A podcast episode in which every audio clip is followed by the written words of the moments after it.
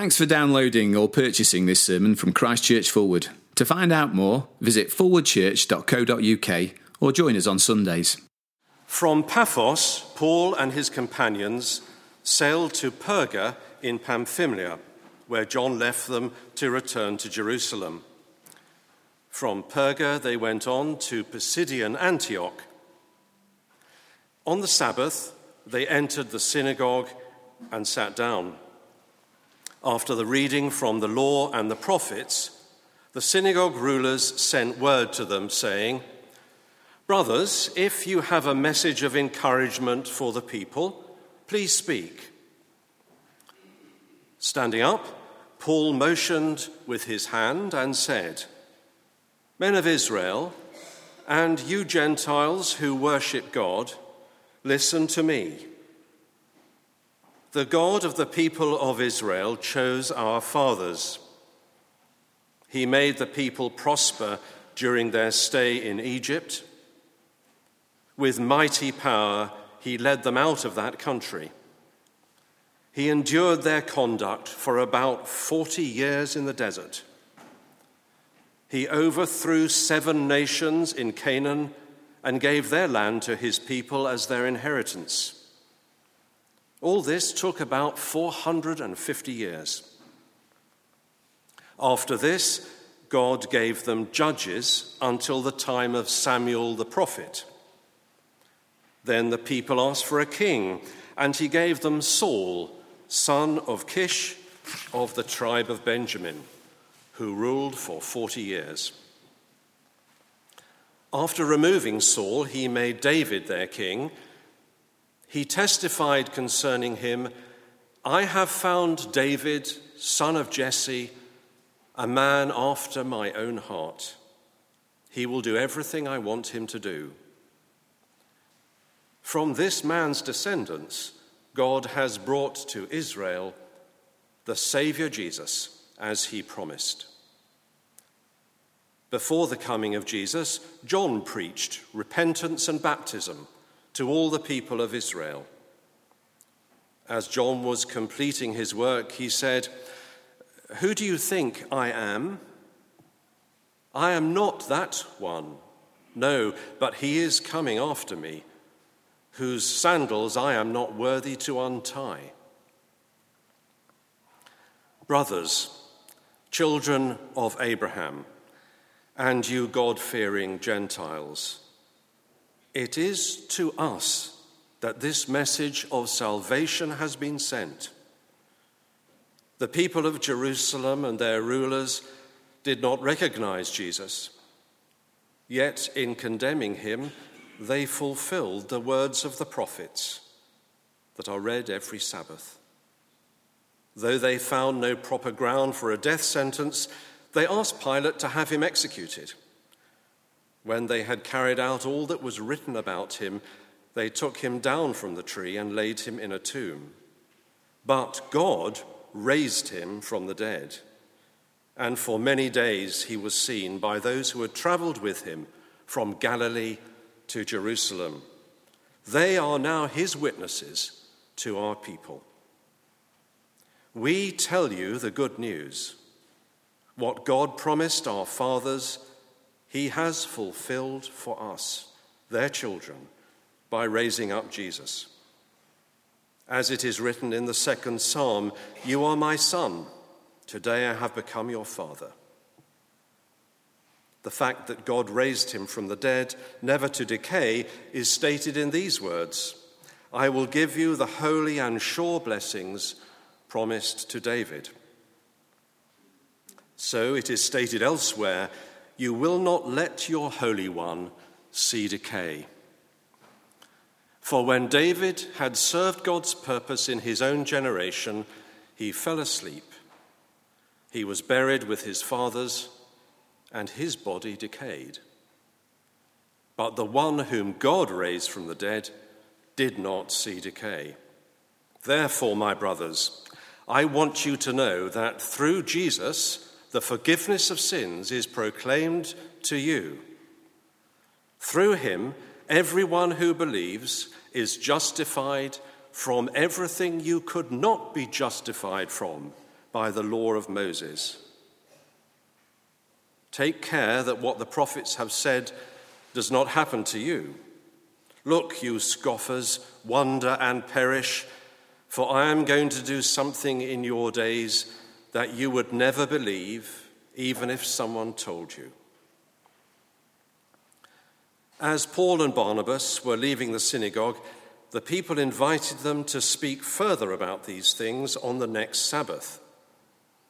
When the congregation was dismissed, many of the Jews and devout converts to Judaism followed Paul and Barnabas, who talked with them and urged them to continue in the grace of God.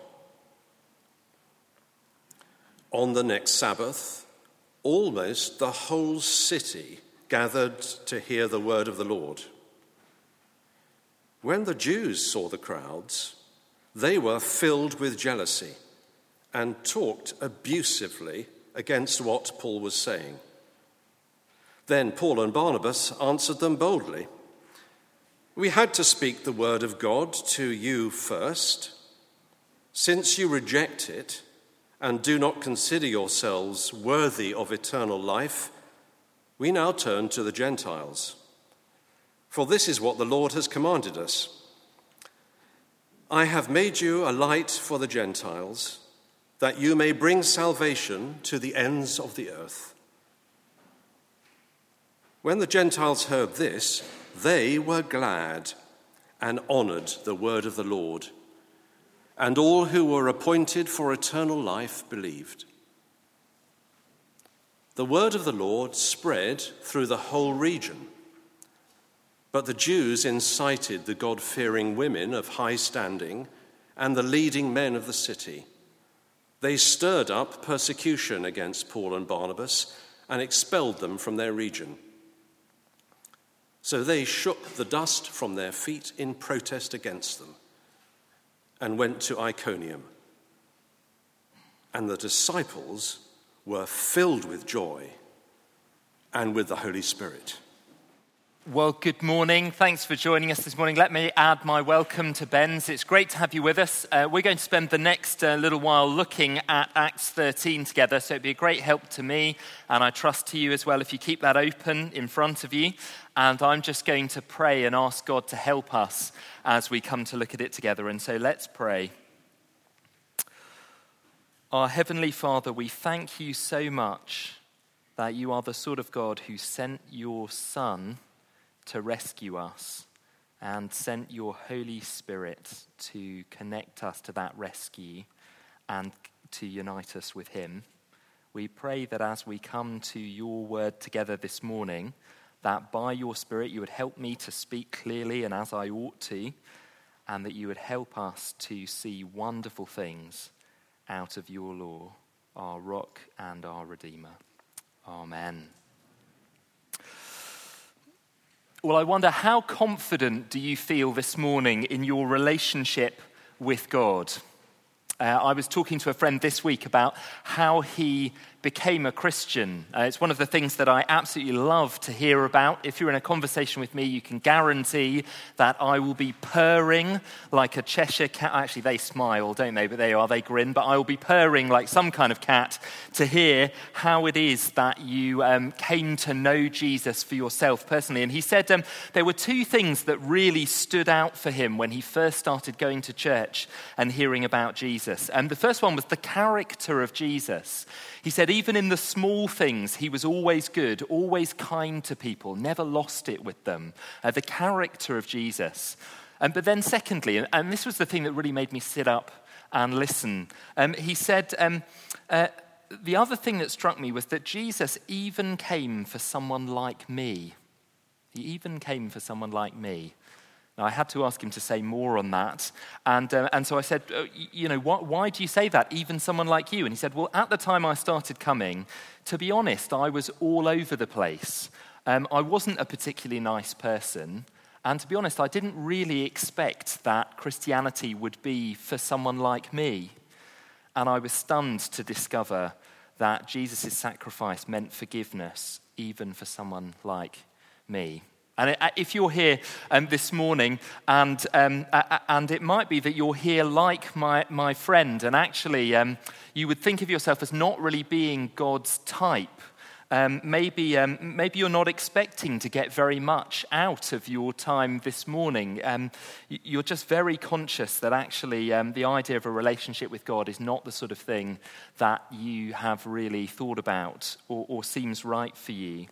Um, on the other hand, um, you know, it might be that um, you're here this morning, you're a Christian, but um, the last few weeks has just not gone well for you.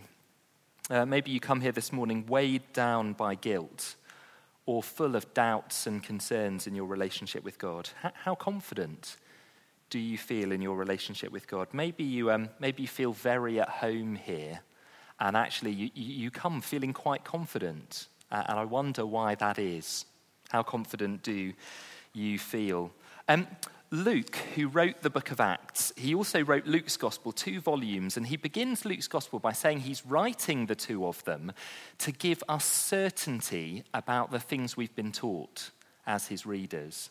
He wrote um, this book in front of us, Acts, so that we would be confident of the message about Jesus that we've heard and confident that as it goes out to the ends of the earth, that Jesus is on the throne and is trustworthy.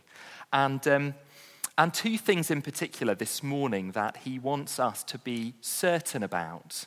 Uh, the first is to be certain that God's message of salvation is for all people. And then, secondly, and more briefly, we're going to see towards the end of our time that um, Luke wants us to be certain that God's messenger of salvation is the Apostle Paul.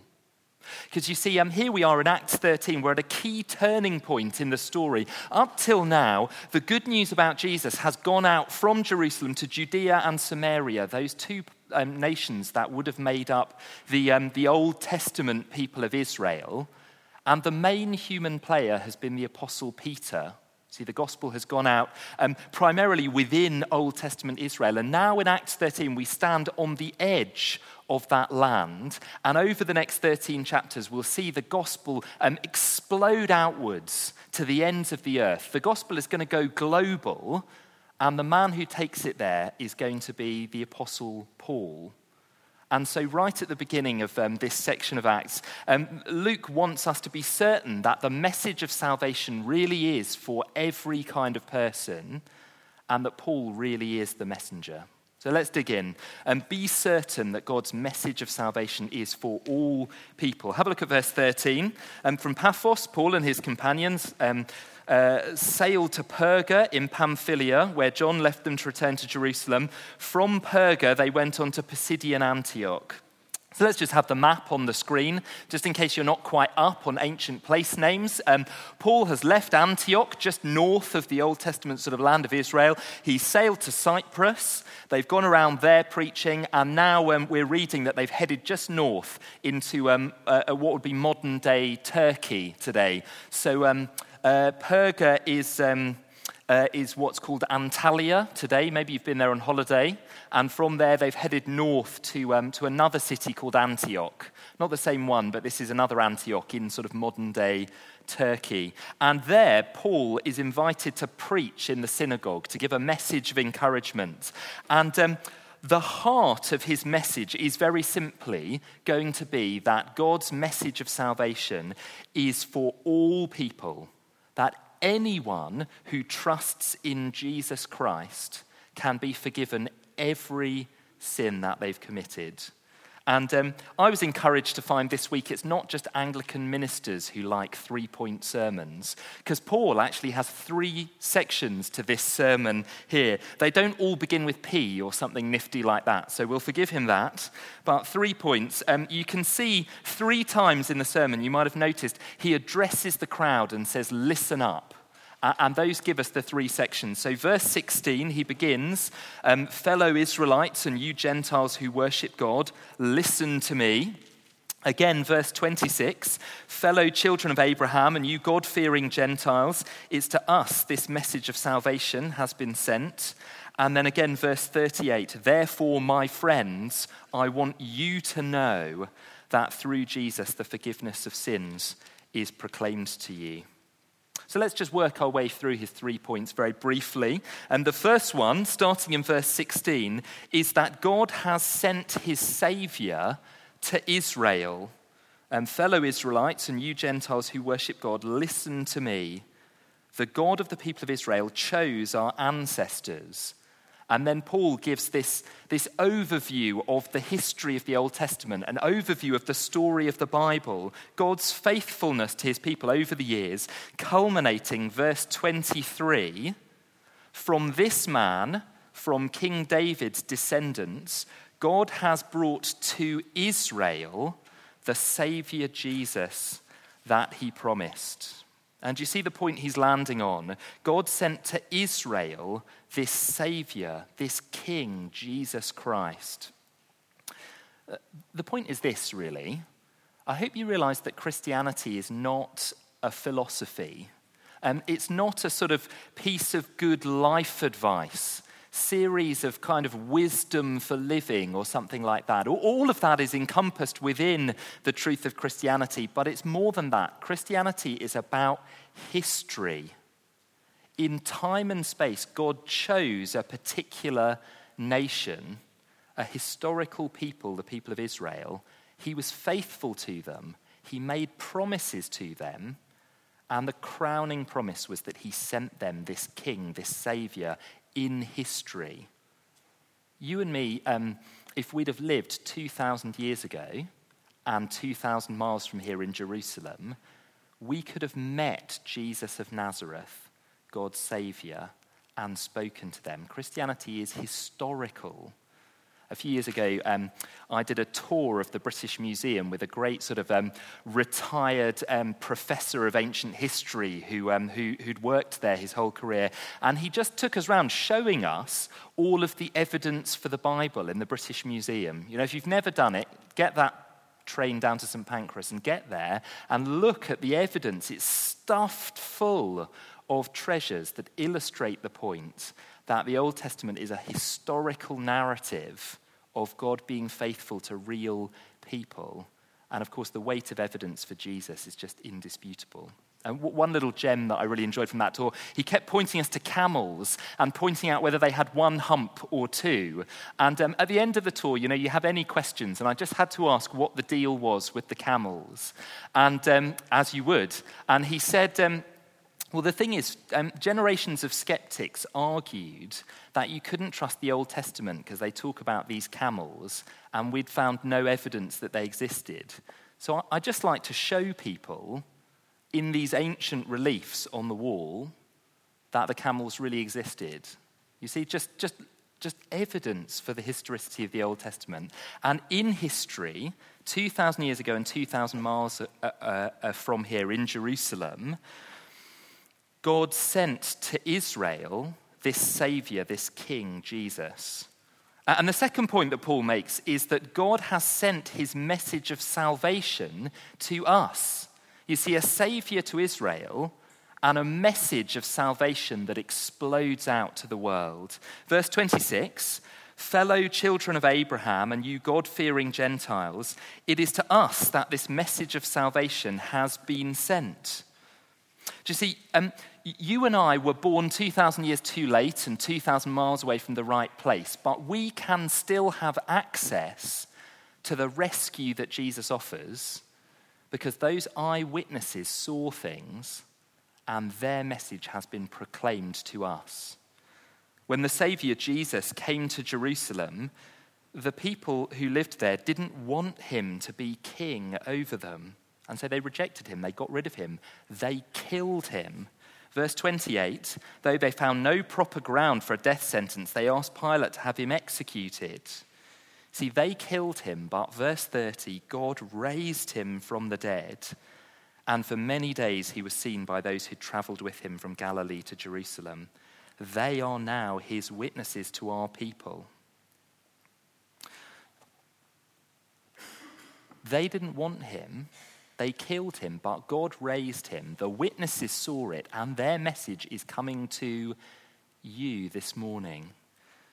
Because you see, Paul goes on to say, by raising Jesus from the dead, God was declaring that he wasn't just the king of Israel, but the one God had promised would be king of every person for all time. King over all times and all peoples. That's what it means in verse 33, that promise that the king will be called my son. If you read Psalm 2, it's a promise of a worldwide king over all people for all time. And you see, we have access to that message through the words of the eyewitnesses recorded for us in the Bible and preached to them by Paul. And here's the big conclusion. If you've been asleep up to now, it's time to wake up, because this is the thing to really take hold of. Verse 38 Therefore, my friends, I want you to know that through Jesus, the forgiveness of sins is proclaimed to you. Through him, everyone who believes is justified, or in the, the newer translation, some of you might have set free from every sin, a justification you were not able to obtain under the law of Moses.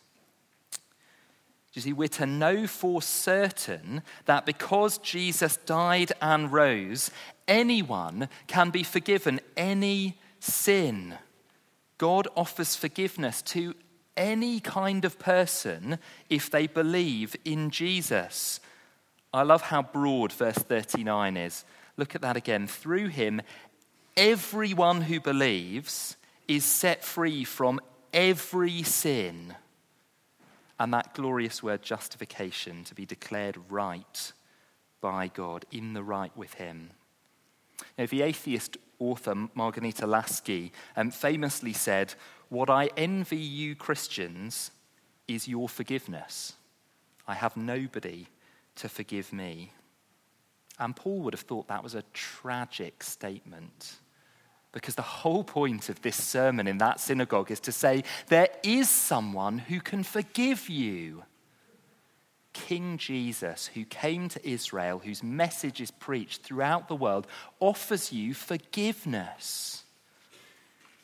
Uh, she was um, from a Jewish background, so I guess she would have known the law of Moses mentioned in verse 39, the Ten Commandments. But it, it's not hard um, uh, to uh, if you dwell on those commandments, to realize how much we all need to be forgiven.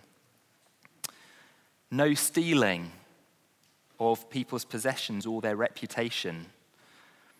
No adultery, either in the act or in the desire. No lies, not even little ones. No longing for things that don't belong to you.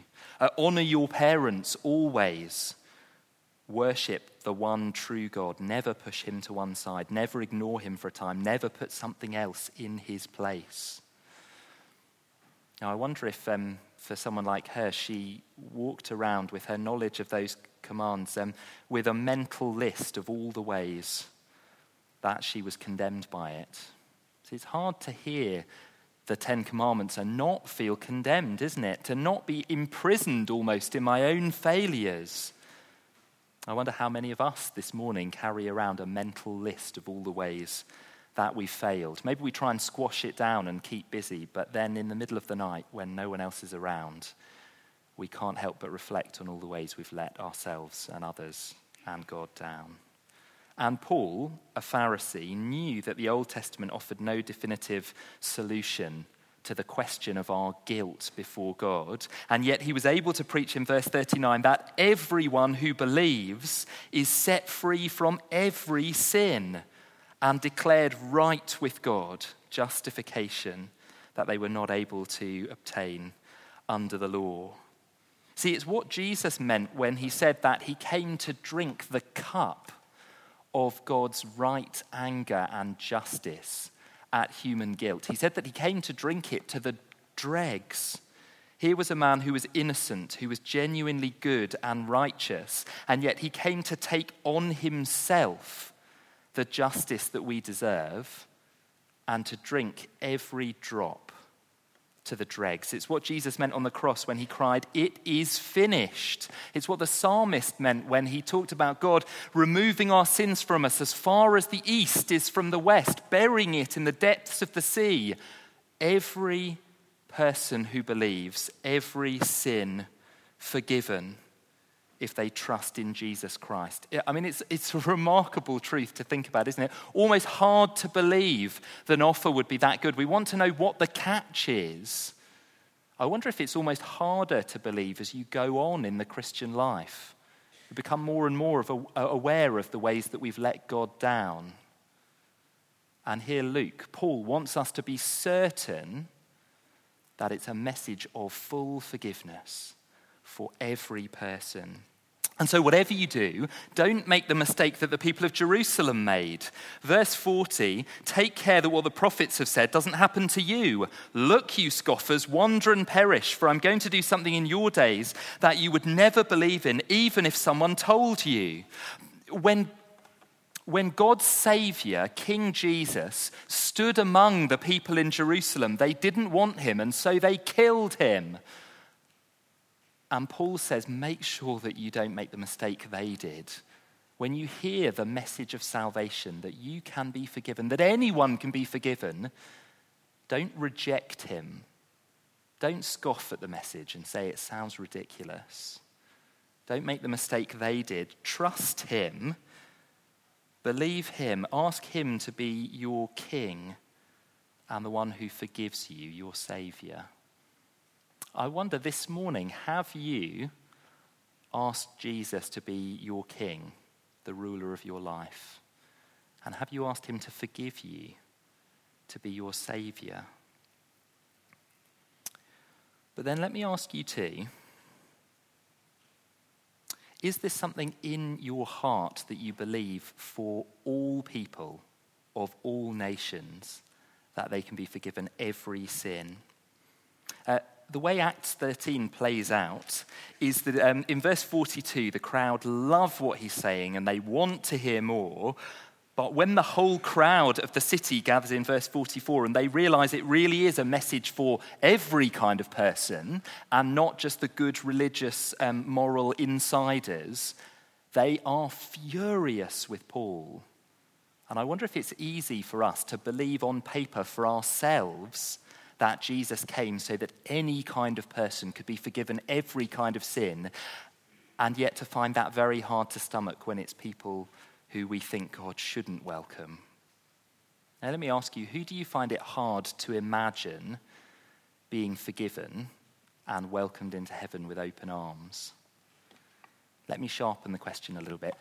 Who would you feel most uncomfortable if they came and sat next to you to hear the gospel next Sunday. And maybe it would be the person who stank of um, alcohol or drugs, uh, murderer, rapist, paedophile, terrorist. Who'd we find it hardest to think that Jesus could die in their place so that they could be forgiven their sins? Don't fall into the mistake the people of Jerusalem did. Don't scoff at the offer of forgiveness line up with a king who comes to forgive anyone who will come back to him and say, I want you to be my king and the one who saves me. See, it's not a new truth for us, and yet Luke says, Be certain that that is the message of Jesus Christ. But then you can't trust a message unless you can trust the messenger. And so, for our last few minutes, the thing that we're to be certain of, secondly, is that God's messenger of salvation is the Apostle Paul. God's messenger of salvation is the Apostle Paul. Now, we live in an age where there is enormous pressure not to trust the things that Paul, of all people, says. There are many who insist he invented his own kind of Christianity. And the writer George Bernard Shaw, for example, uh, wrote this There is not one word of Pauline Christianity that is, that is the characteristic utterances of Jesus.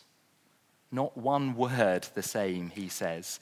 And um, there is great pressure. It might be from, uh, it might be from uh, uh, skeptical academics, uh, it might be from the popular novels of uh, someone like Dan Brown or something like that. It might be from, um, from inaccurate TV documentaries, but there's plenty of pressure to believe that you have um, nice Jesus, meek and mild, on the one hand, and then somewhere different to him, you have Paul, who is um, uh, I don't know, misogynistic in his viewpoints we're told, about gender, or bigoted, or a hard and uncompromising man. And there are many people who will say there's some great divide between them. Well, let me tell you, first of all, that has always been the way. If you read the book of Acts, you see people again and again attacking Paul because he's the one who goes out to people they don't want to hear the gospel, to all nations, to the ends of the earth. And so they attack him. The first heretics that you meet in the Bible were in the business of separating Paul from Jesus and the other apostles. And Luke wants us to be absolutely confident in the messenger, that God's messenger of salvation is the apostle Paul. Uh, three lines of evidence. We'll roll through them really quickly. Three lines of evidence. First of all, um, Paul's commission. So, um, back in Acts chapter 9, verse 15, you don't need to turn there, you can um, just take that one for your notes. Uh, Acts 9 15, um, the risen Jesus, when he appears before Paul and converts and commissions him, says, This man is my chosen instrument to proclaim my name to the Gentiles and their kings and to the people of Israel. And then again, just before this passage, Acts 13, verse 2, um, the Holy Spirit says, Set apart for me Barnabas and Saul for the work to which I have called them. See, here is a man who has been commissioned by God the Son and God the Holy Spirit in history to be their messenger. Uh, let me ask you a slightly strange question. How, how would you know that I work here at Christchurch Fulwood? I mean, it may not bother you that much. The question may not have crossed your mind Am I just one of Paul's mates who hangs around here and sometimes climbs up in the pulpit? But how would you know? Well, here's one way. There was a commissioning service when I started here where the bishop came and officially commissioned me to work here. And, um, and some of you saw it, so you'd make good eyewitnesses. I even have a little certificate somewhere. Uh, don't ask me to dig it out, but uh, somewhere I've got the certificate that says that I was commissioned to work here. It, how do you know that Paul is genuine? Well, in the book of Acts, in history, you see God the Son and God the Holy Spirit commissioning him to be their spokesperson. Uh, we see it in Paul's message. Just have a look at verse 31 with me very quickly. Uh, verse 31, he records that the witnesses saw the risen Jesus. At the end of the verse, now, his wit- um, now they are now his witnesses to our people and verse 32 we tell you the good news. We tell you what they saw, in other words. Actually, if you compare Paul's sermon here to the preaching of Peter and the other early Christians, it is just remarkably similar. Um, actually, I've got more than one Bible study guide to Acts in my study, which doesn't even have a study on Acts 13, because the author thought it was just so similar, it wasn't even worth having another study looking at it. Point for point, they don't always begin in the same place, but they all end on the same truth Jesus is ruler and rescuer. Come back to him to be forgiven your sins. And then finally, thirdly, the pattern of Jesus's, uh, of, of Paul's ministry here. So look down at verse um, 44. The whole crowd of the whole city gathered to hear the word of the Lord. Verse 45 When the Jews saw the crowds, they were filled with jealousy and began to contradict what Paul was saying, heaped abuse on him. So Paul and Barnabas answered them boldly we had to speak the word of God to you first. Since you reject it and do not consider yourselves worthy of eternal life, we now turn to the Gentiles. For this is what the Lord has commanded us I made you a light for the Gentiles, that you may bring salvation to the ends of the earth. Now, here's a question. That quote, Isaiah 49, who was that quote talking about? The light to the nations. See, if you've read Luke chapter 2, you'd see Simeon holding the baby Jesus in his arms and declaring that Jesus Christ was the one who would be the light to the nations. And yet, here we see Paul saying that their ministries are so closely aligned that his ministry is nothing more than an extension of the ministry of Jesus. That the Lord, Jesus, has commanded us, Paul and co., I have made you a light for the Gentiles, that you may bring salvation to the ends of the earth. And actually, you see it in the pattern of this sermon, because how did Jesus' ministry begin?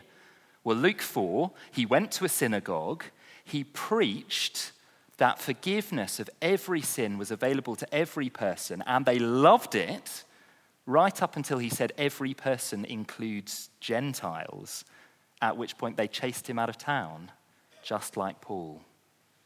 You see, so with, as with the master, so with the servant. How closely aligned are Jesus and Paul? Well, Luke wants you to be certain that Paul's ministry is nothing more than an extension of the ministry of his master as it goes global to the world. Now, that's good news because if you've read the New Testament, you'll know, know, that a significant chunk of it was written by Paul you can read those letters by Paul and be confident that he really does speak for Jesus. You never need to ask, okay, well, that's what Paul thought. Where was Jesus on the issue? Because Paul speaks for Jesus. In fact, we should never say, I'm not going to listen to that because that's just Paul. What did Jesus say on the issue? Because you cannot put anything between the two of them. Paul's message salvation from every sin for every kind of person that calls people to turn from having other things as king to having Jesus as their king is Jesus' message gone global. How often the problem is not so much with Paul, but that we don't want Jesus to be our king, and it's easier to blame Paul than to listen to Jesus' message. And so, as I finish, let me ask you how confident are you in your relationship with God? The heart of the answer to that question will be the extent to which you have grasped that the message of God's salvation is for all people, for everyone who will believe in Jesus receives forgiveness of every sin, being declared right with God and that is a truly trustworthy message from a trustworthy messenger. Let me pray as we close.